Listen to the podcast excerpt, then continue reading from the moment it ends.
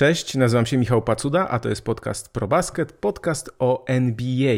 Koniec sezonu już za 10 dni, koniec, ostatni mecz, ostatni dzień meczowy to jest y, niedziela 9 kwietnia i wtedy pewnie jeszcze do ostatniego dnia dojdzie do kilku rozstrzygnięć, to znaczy niektóre mecze będą decydować o tym, które drużyny zajmą które miejsce i być może nawet na zachodzie ten ostatni mecz którejś e, z drużyn zdecyduje o tym, czy dany zespół zagra w play-inach, czy nie. 10 dni do końca sezonu oznacza, że tak naprawdę w większości zespołów zostało po 5-6 meczów do rozegrania. Mamy teoretycznie bardzo mało meczów do rozegrania, ale sytuacja no, w konferencji wschodniej powiedzmy powoli się gdzieś tam układa, natomiast na zachodzie cały czas jest spore zamieszanie. Dlatego znów opowiem trochę o tym, co się działo ostatnio, co jest przyczyną formy czy występów, wyników jednej czy drugiej e, drużyny. Przyjrzę się znów konferencjom zachodniej i też wschodniej. Łukasz mnie zapytał, napisał do nas, do mnie Łukasz, który słucha podcastu, którego serdecznie pozdrawiam i zapytał o Los Angeles Clippers. O tym też będzie. Tak troszkę się tam spróbowałem przygotować więcej odnośnie Clippers właśnie, żeby odpowiedzieć na y, jego pytanie. Będzie na pewno o Dallas, bo jeśli też spędziliście weekend z NBA i oglądaliście mecz Dallas Mavericks, taki ten drugi, szczególnie z Charlotte Hornets, dwie porażki w każdym razie razie Dallas zaliczyli z Charlotte Hornets, którzy grają bez, bez Lamelo Bola i ogólnie już praktycznie odpuścili. Yy, znaczy praktycznie. Oczywiście, że już odpuścili dawno temu. No, w, w tym wyścigu po Łębaniamy zaczęli startować, a mimo to wygrali dwa mecze z Dallas, którzy przecież tak bardzo potrzebują. No w każdym razie, dzieje się naprawdę bardzo dużo w NBA. Zachęcam do tego, żeby posłuchać teraz, yy, co mam do powiedzenia co, o tym, co się wydarzyło w tych ostatnich dniach i co jeszcze się może wydarzyć. Zapraszam na podcast ProBasket. Zacznijmy od zachodu. Denver Nuggets utrzymują pierwsze miejsce, mimo że w ostatnich 10 spotkaniach e, wygrali tylko 5 z 10 meczów, mieli taką serię porażek, mieli kryzys, no ale wciąż utrzymują to pierwsze miejsce, no bo wiemy też, że za nimi Memphis Grizzlies 28 porażek, a Denver Nuggets 24, więc raczej Denver Nuggets utrzymają to pierwsze miejsce przed y, playoffami. Denver Nuggets, y, no właśnie, no, czy ktoś się zastanawia, czy oni są faworytem zachodu? No powinni być takim faworytem jednak zachodu. Mają lepszą obronę niż w poprzednich latach. Y, Nikola Jokic to jest ciekawe, może być najlepszym zawodnikiem na parkiecie w każdym meczu. I to jest ta przewaga w ich w playoffach. Natomiast jeśli te playoffy im się nie, udadzą, nie udadzą, jeśli nie zagrają w finale konferencji, no to na pewno będzie to bardzo duże rozczarowanie. Memphis Grizzlies mimo nieobecności Moranta mm, we wcześniejszych meczach ostatnio, to oni w tych ostatnich 10 bilans 8-2 cały czas jednak y, utrzymują się na, mm, na podium wysoko. Wydawało mi się, że jak stracili Clarka i Adamsa, no Adams ma niby wrócić na playoffy, ale to zobaczymy, no, że, że będą mieli problemy właśnie bez Moranta, a mimo to oni gdzieś tam ten y, wysoki poziom utrzymują, chociaż minionej nocy przegrali z Los Angeles Clippers, Los Angeles Clippers, którzy grali bez y, Paula George'a i bez Kawaja Leonarda, więc to też w ogóle spore zaskoczenie może się wydawać. Sacramento Kings y, wygrali ostatnio 6 spotkań z 10, natomiast najważniejsze jest to, że oni pierwszy raz po 16 latach wracają do playoffów i to jest po prostu najważniejsza informacja dla y, kibiców Sacramento Kings.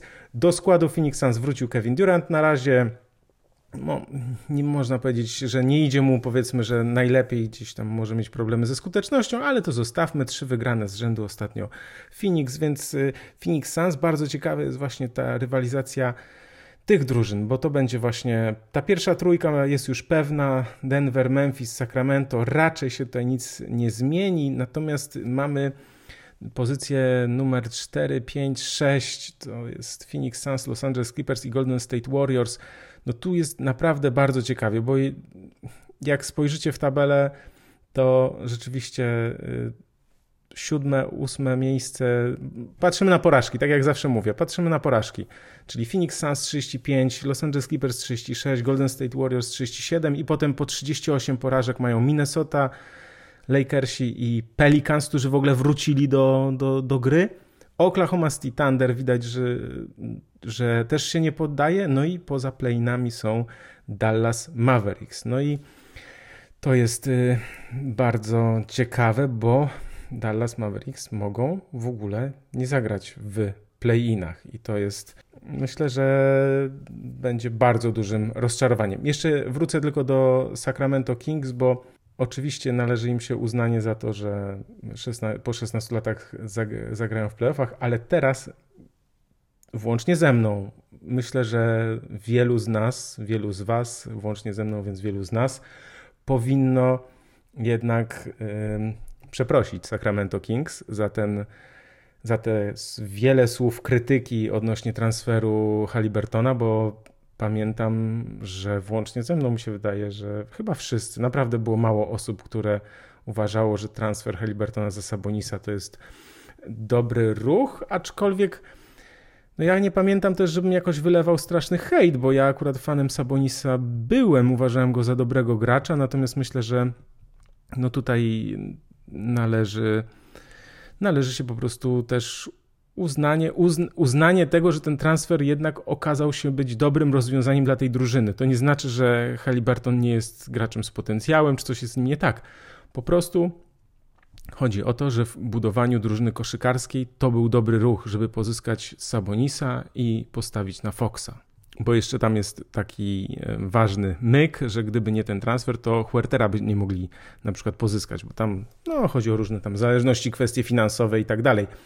Więc Sacramento Kings są drużyną, jak to się mówi ładnie, stabilną, trzecie miejsce zajmują, natomiast no wiemy, że no niestety, no ten zachód jest tak z jednej strony słaby, a z drugiej strony mocny, że no mogą przegrać z szóstą drużyną. Nie, myślę, że nie będą faworytem. Jeśli to będą Phoenix albo Clippers albo Golden State Warriors, to Sacramento Kings nie będą faworytami, aczkolwiek mogą to zrobić, mogą awansować do drugiej rundy. Tu jest, wydaje mi się, że mm, nie ma przeciwwskazań, że tak powiem, do tego, żeby oni mieli nie wygrać w tej e, pierwszej rundzie, bez względu na to, z kim, z kim będą grali.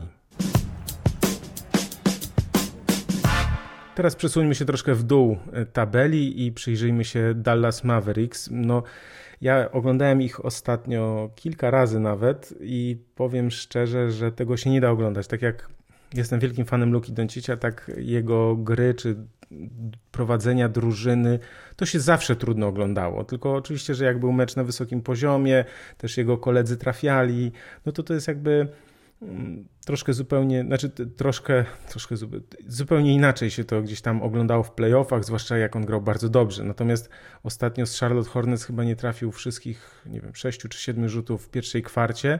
Co, pra co prawda zakończył mecz z 40 punktami, ale ja słyszałem, że ktoś powiedział, że to najgorszy mecz w historii z 40-punktową zdobyczą, jeśli chodzi o wykonanie indywidualne. No bo powiedzmy sobie szczerze, jaki jest największy problem Dallas Mavericks? Największy problem jest taki, że oni mają dwóch znakomitych indywidualnych zawodników w ataku, ale nie mają obrony i nie mają przede wszystkim zawodników y, wysokich pod koszem. Te porażki z Charlotte uważam, że były kompromitujące i no i trochę oddają to, gdzie ten zespół jest.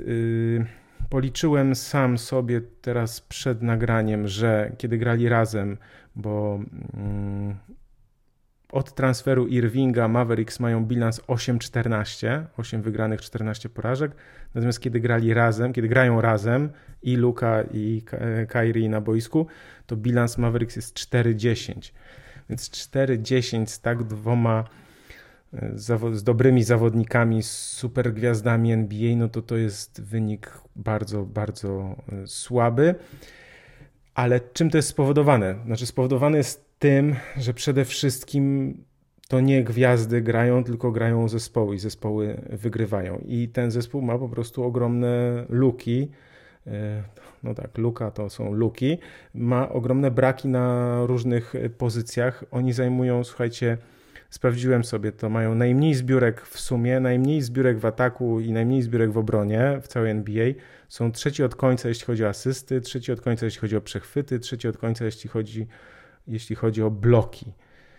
No i to jest też problem taki, że trudno zbudować zespół w ogóle, tak sobie myślę, wokół Luki Doncicia, bo są tacy gracze, których bierzemy, ich wkomponujemy bardzo łatwo, tak jak na przykład Kevin Durant jest zawodnikiem, którego można wkomponować praktycznie w każdy zespół. On się dostosuje. Zagrało to w Golden State Warriors, zagrało w Brooklyn Nets, zagrało teraz, zagra na pewno w Phoenix Suns, bo to już widać. To po pierwszym meczu widać, że ten gość nie jest taki ciężki swoją osobą, że on nie wywraca zespołu do góry nogami, tylko on po prostu wkomponowuje się w styl grania, potrafi się dostosować, a przy tym potrafi być też bardzo skuteczny, zdobywać bardzo dużo punktów. Natomiast Luka Doncic jest graczem, który bardzo dużo trzyma piłkę i jest takim zawodnikiem, to można porównać do Jamesa Hardena z Houston Rockets i też do Treya Younga z Atlanty Hawks, że to, to są zawodnicy bardzo dominujący, którzy mają ogromny wpływ na to, co się dzieje na boisku, zwalniają często grę i są tak bardzo dominujący, że ta gra jest tak bardzo indywidualna, że tego się nie chce oglądać. Ja to usłyszałem ostatnio Bill Simmons, który e, no, też ma podcast, to znana postać, amerykański dziennikarz, e, i właśnie to przypomniał, że on nie może patrzeć na, nie mógł patrzeć na te drużyny właśnie ze względu na tą dominację tego jednego zawodnika. I ja mam dokładnie to samo, to znaczy uwielbiałem Hardena, kiedy grał, jak grał w Houston przeciwko Golden State Warriors, bo zawsze fajnie jak tam niefaworyci spróbują, próbują sprawić niespodziankę, natomiast no, rzeczywiście zawodników, którzy są tak bardzo dominujący na piłce, po prostu mi się trudno ogląda i to jest po prostu nie taka koszykówka, którą ja lubię. No, ale to jest, to jest wszystko subiektywne. Natomiast, żeby tu jeszcze podsumować y, Dallas, to też usłyszałem w jednym z podcastów, że tylko nie wiem na ile to jest prawda, a na ile to są fakty bo to może być też po prostu jako żart powiedziane. Nie, nie do końca to wyłapałem. W każdym razie podobno Luka Doncic to jest najgorszy gracz w obronie, jeśli chodzi o transition defense, czyli ten powrót do obrony, zarówno po udanej, jak i nieudanej akcji. Ten powrót do obrony jest bardzo ważny, no bo wiecie, że jak ktoś rzuca, no to trzeba gdzieś tam kryć plecy, żeby nie poszła e, kontra. No i podobno Luka Doncic są te takie zaawansowane statystyki i gdzieś tam jest w ogóle najgorszy z najgorszych, ale to może być też żart, więc chętnie sprawdzę to też i gdzieś przy następnej okazji. Może Marcin, który prowadzi profil Crazy Stats, którego pozdrawiam, może jego poproszę. No zobaczymy. W każdym razie, jeśli chodzi o Dallas Mavericks, to naprawdę Źle to wygląda, oni są po prostu za słabi na to, żeby coś osiągnąć w tym sezonie. Takie mam wrażenie, bo to nie jest wpadka jeden mecz, to nie jest seria czterech meczów, tylko to już jest naprawdę bardzo długo, bo ten okres od tego transferu przecież to chyba tam było 8 czy 9 lutego, więc to już naprawdę jest dużo czasu i ten zespół może inaczej, nie ma żadnych przesłanek ku temu, żeby podejrzewać, żeby Dallas Mavericks mieli na przykład, no nie wiem, przejść drugą rundę, o tak powiem. Chyba, no chociaż, kurczę, niech oni najpierw awansują do playinów, bo to jest, to będzie trudne, ale w playinach też nie będzie łatwo. Potem w playoffach, no Ciężko, ciężko. To znaczy, ten zespół jest po prostu źle skonstruowany, źle zbudowany. Natomiast jeszcze wracam do tej myśli odnośnie Doncicia, że to jest ciekawe. Zastanówcie się nad tym. Polecam takie zadanie domowe. Mam pracę domową dla Was. Zastanówcie się, jakby zbudować idealny zespół wokół Luki Doncicia. To znaczy, kogo on potrzebuje na centrze, bo nie mówimy o Dream Teamach. Nie, nie mówimy o Dream Teamach. Nie. Wyobraźmy sobie, że mamy jednak te ograniczenia, jeśli chodzi o salary cap. Więc zastanówmy się, jaki zespół byłby wokół niego idealny. To znaczy, na pewno on potrzebuje strzelca, ale kto na niskim skrzydle? No, Finney Smith był idealnym gościem, bo bronił i jak trzeba było, to rzucał e, z rogu trójki. Kto na czwórce? Jaki gracz na czwórce? Kto na piątce na przykład? Tak? I to, to, jest, to jest zadanie domowe. Jestem bardzo ciekaw, bo sam o tym myślałem, że to jest jednak, kurczę, no coś, co co nie jest łatwe do zbudowania wokół Luki Doncicia. Dlatego Mark Cuban ma bardzo duży problem, czy orzech do zgryzienia, jak to się mówi. Jeszcze jest, no nie wiem, czy to jest zabawna sytuacja. W każdym razie Dallas Mavericks mają wybór w drafcie do oddania tegoroczny New York Knicks. Jeśli wylosują 11 lub niższy, to będą musieli go oddać. Natomiast jeśli wylosują w pierwszej dziesiątce, to nie będą musieli go oddać, ale nie sądzę, żeby to był cel teraz, że dobra, to zwijamy się, nie awansujemy do play-inów, wylosujmy w pierwszej dziesiątce, nie wiem, może ósmy, może siódmy pik i jest jakaś szansa, no bo jednak mamy Kyriego Irvinga, który zaraz może odejść latem, bo zostaje wolnym agentem. Moim zdaniem ten transfer Irvinga był y, błędem może się to wszystko posypać, natomiast oczywiście są spiskowe teorie, czy też gdzieś tam takie niby insiderskie newsy, że Cuban tym transferem troszkę sobie wyczyścił salary cap i y, żeby móc podpisać latem zawodników y, z rynku wolnych agentów, co też jest jakoś takie troszkę no, naciągane. Jeszcze ostatnio się pojawiła jakaś plotka, że Draymond Green i LeBron James mieliby dołączyć do Dallas Mavericks, to też Bill Simmons podobno gdzieś powiedział. No to jest jakby, to już jest wybryk, no to jest już fantazje, fantasmagorie. Zostawmy to, bo to już jest moim zdaniem jednak... Yy, no wymyślone, trochę wymyślone, znaczy trochę, no wymyślone, że nie, nie widzę, żeby to były jakiekolwiek przesłanki, żeby tak się miało e, zadziać. A jeśli lubisz słuchać podcastu ProBasket, to przypominam, że jest taka możliwość, aby zaprosić mnie na wirtualną kawę, wesprzeć rozwój podcastu ProBasket. Ja nie ukrywam też, że to te pieniążki, które wpłacacie, wstawiacie tą kawę, to ja je inwestuję w reklamę, żeby jak najwięcej osób słuchało podcastu ProBasket, więc możecie w ramach, nie wiem, czy takiego podziękowania czy uznania, jeśli Wam się podoba podcast ProBasket, to albo y, możecie postawić kawę, albo na przykład polećcie swoim znajomym ten podcast, y, dodajcie sobie go link gdzieś w mediach społecznościowych. Będzie mi bardzo miło, to będzie zawsze bardzo duże wyróżnienie i za to właśnie dziękuję. Ludzie listy piszą, tak jak mówiłem i powtarzałem, warto y, do mnie czasem napisać, jak ktoś ma jakąś, jakiś zgrzyt albo jakąś taką niepewność, albo wie coś, uważa, że wie lepiej, albo wie, ma takie przekonanie, że wie, ale chciałby to na przykład skonfrontować z, ze mną i ja bardzo chętnie do takich e, treści sięgam. Łukasz zapytał mnie mm, o Los Angeles Clippers, no bo wiemy, że już od kilku lat Los Angeles Clippers są praktycznie zawsze przed sezonem wymieniani w gronie faworytów. No wiemy, że oczywiście problemy z kontuzjami y, to był duży problem, no bo Kawhi Leonard przecież nie grał w zeszłym roku y, cały, y, cały rok. W każdym razie zacznijmy może od tego, że transfer Pola George'a w ogóle może się okazać jednym z najgorszych transferów w historii ale też o tym słuchałem w jednym z podcastów amerykańskich i to była taka ciekawostka, że podobno jeden z generalnych menadżerów NBA powiedział, że to może być najgorszy transfer w historii, ale to jest ten transfer, który jak masz okazję zrobić, to musisz go zrobić. I to też jest do przemyślenia takiego zastanowienia dla Was. To znaczy chodzi o to, że to może się po prostu okazać wielkim niewypałem, ale z drugiej strony, jak stajesz przed taką szansą, to mówisz, kurde, wchodzę all in, zróbmy wszystko, bo możemy mieć Kawaja Leonarda i Paula George'a, musimy to zrobić. To trochę tak jak z wyborem w drafcie Zajona. No, losujesz jedynkę i myślisz sobie, kurde, no gość tam nie, nie rozegrał nigdy w życiu całego sezonu, ta budowa ciała jest taka, no można mieć jakieś wątpliwości, no ale kurde, jaki tam jest potencjał, a jak się uda, bierzemy. Bierzemy, bo ryzykujemy. No i to tak samo z tym transferem.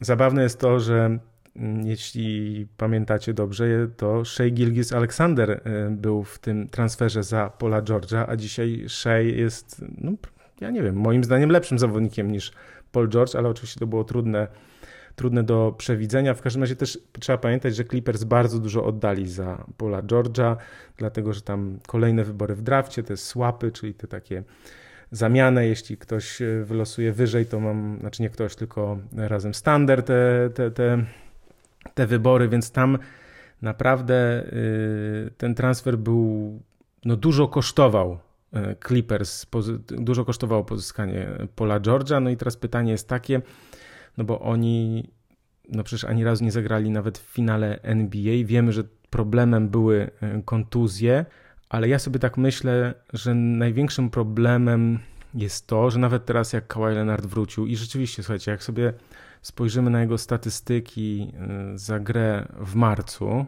to on ma średnią 25 punktów ponad, prawie 26, tylko że problem jest taki, że on zagrał w 10 spotkaniach z 14. Teraz wygrali z Grizzlies w ogóle bez y, Paula George'a i bez Kawhi Leonarda. Westbrook rzucił 36 punktów, ale moim zdaniem jego pozyskanie to był akt desperacji.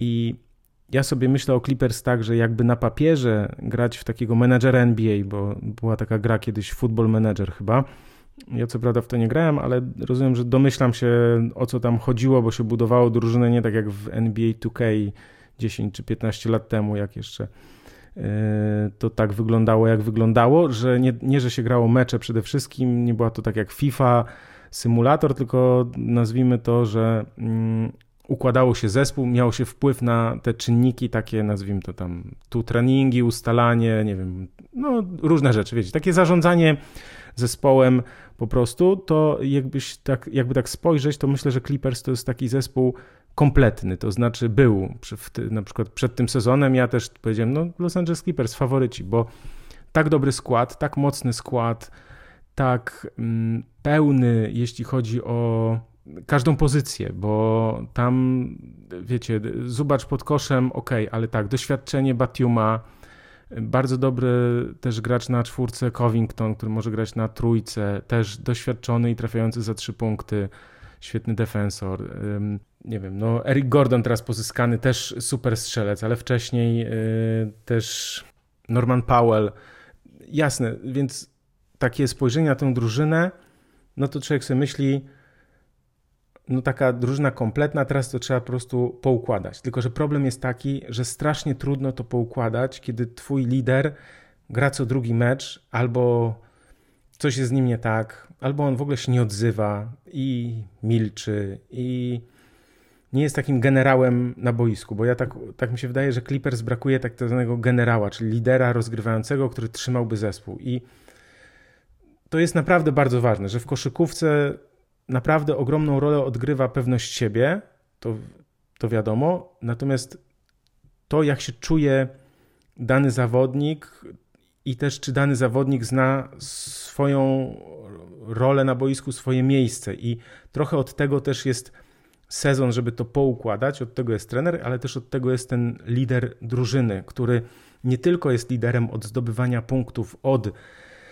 podawania czy od rzucania, ale też po prostu jest kimś, kto tak trzyma ten zespół w ryzach, więc taki, ja no nie wiem, słuchajcie, taki przyszedł mi do głowy takie porównanie, że poukładany zespół to jest trochę jak orkiestra, że niby wszyscy grają razem, tę samą melodię, ale każdy ma inny instrument, więc ma inną rolę, inne zadanie. Wszyscy wiedzą na przykład, że ten nie powinien wychodzić przed szereg przed tym i tak dalej, i tak dalej. To, to jest trochę no, poukładany zespół po prostu. Natomiast Clippers nie mogą sobie tego poukładać, dlatego że ja się tak zastanawiam w ogóle, czy te problemy Reggie'ego Jacksona, nie oglądałem wszystkich meczów Clippers, to też nie będę tutaj zgrywał y, wielkiego eksperta, ale no, problemy z Johna Walla, że on tam nie, nie, nie rozgrywał, nie, nie, nie grał tak, jakby oni oczekiwali. No ale może gdyby on grał, znaczy skupiał się na tym i grał z Lenardem i e, Polem George'em, żeby skupiał się na tym, żeby to im ułatwiać grę, no to może to by wyglądało inaczej. A jak on czasami zostawał sam i nagle miał być liderem, po czym znowu miał schodzić do roli trzeciego czy czwartego gracza na boisku, jeśli chodzi o rolę, chodzi o ważność, no to to pomieszanie z poplątaniem, to niegranie Lenarda też trochę przypomina sytuację z Kyrie Irvingiem, Irvingiem, Irvingiem kiedy on nie mógł grać y, we wszystkich meczach Brooklyn Nets i oni w końcu go odsunęli, prawda? Pamiętacie to. Więc jakby, no tu jest ten problem, się wydaje, po stronie Clippers, że oni mają ten zespół po prostu y, niepoukładany, nie udało im się tego poukładać. Też kwestie charakterologiczne po prostu, moim zdaniem, Kawhi Leonarda i też Paula George'a gdzieś tam uniemożliwiły dopięcie tego wszystkiego na ostatni guzik, Ale jest jedna najważniejsza kwestia. Clippers nie są na straconej pozycji. To znaczy, to jest nadal zespół, który w tym sezonie może powalczyć, zwłaszcza na tym przedziwnym zachodzie, nadal może powalczyć o najwyższe cele i może być sporym zaskoczeniem i niespodzianką, zwłaszcza jeśli, no to jest ciekawe, bo te miejsca 4, 5, 6 to są Phoenix Suns, Los Angeles Clippers, Golden State Warriors, więc tak naprawdę pojedynek 4-5 może wydawać się dużo trudniejszy, czyli Phoenix Clippers, więc teoretycznie lepiej byłoby spaść na szóste, żeby zagrać z Sacramento, ale pamiętajmy o tym, że spadek na szóste może oznaczać za chwilę spadek na siódme, a to już są playiny i tu w tych playinach nikt nie chce grać. No, jak to, mówią, jak to mówią w korpo, sytuacja jest dynamiczna, formuła jest elastyczna, potraktujmy to jak wyzwanie. W każdym razie bardzo jestem ciekaw, jak Los Angeles Clippers wypadną w tym sezonie, bo rzeczywiście, jeśli mam spojrzeć na takie drużyny, które mogą wejść na przykład do finału konferencji, to oprócz Denver, oprócz Phoenix, oprócz Golden State z uwagi na doświadczenie, Memphis są wciąż znakiem zapytania, bo oni jeszcze przecież tak naprawdę no nie osiągnęli nic takiego wielkiego poza sezonem e, zasadniczym. Sacramento Kings też no to jest, też są zagadką w playoffach, no o ile będzie ta trema, na ile ona będzie, a na ile nie będzie. Natomiast Los Angeles Clippers no, są tą drużyną, którą stać na to, żeby zagrać w finale konferencji, bo jeśli oni będą zdrowi, to rzeczywiście mogą być bardzo mocni, tylko oczywiście też przypominam, że Paul George ostatnio doznał takiego urazu. Ja myślałem, że zerwane krzyżowe tam jest pewne, ale na szczęście nie, tylko przeprost w kolanie, no i teoretycznie mają go gdzieś tam sprawdzić pod koniec, pod koniec sezonu zasadniczego, więc jak gdzieś tam za ten tydzień, 10 dni no, ma być na playoffy podobno, ale no to e, zobaczymy. Korzystając z okazji, chciałbym polecić Wam dwie promocje Nike. Jedna jest w sklepie Lounge by Zalando, druga jest w oficjalnym sklepie Nike. W obu przypadkach mówimy o rabatach naprawdę bardzo wysokich. W oficjalnym sklepie Nike do 50%, w tym Lounge by Zalando jest rabat nawet może wynieść 80%, ale tam wiadomo jest troszkę mniej tych produktów. Kto pierwszy, ten lepszy też tam jest, więc po prostu polecam Wam sprawdzenie tych dwóch promocji Nike. Linki znajdziecie w opisie y, nagrania, ale też oczywiście na ProBaskecie są o tym informacje, więc jeśli myśleliście o tym, żeby zrobić zakupy, to skorzystajcie z tych linków, dlatego że ja też wtedy na tym skorzystam i podcast będzie mógł się dalej rozwijać. Więc polecam dwie promocje Nike. Naprawdę warto przejrzeć, ponieważ Rabat jest dość wysoki w obu przypadkach i jest naprawdę sporo fajnych produktów. Przypominam też o meczach weekendowych. W sobotę wieczorem niestety nic, ale za to w niedzielę o 19:00 Hornets Raptors i o 21.30 aż trzy mecze. Nets Jazz, Bulls, Grizzlies i Wolves, Blazers. No, chyba najlepszy będzie Bulls, Grizzlies.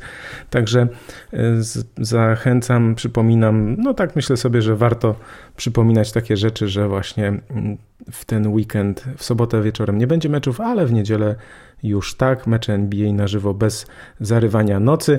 Co też ważne, no, z uwagi na NCAA, to w poniedziałek e, nie ma meczów w NBA, więc nie zdziwcie się, jak we wtorek na probasket.pl nie będzie o 7 rano wyników, no bo jak nie, będzie, nie ma meczów, to nie będzie wyników.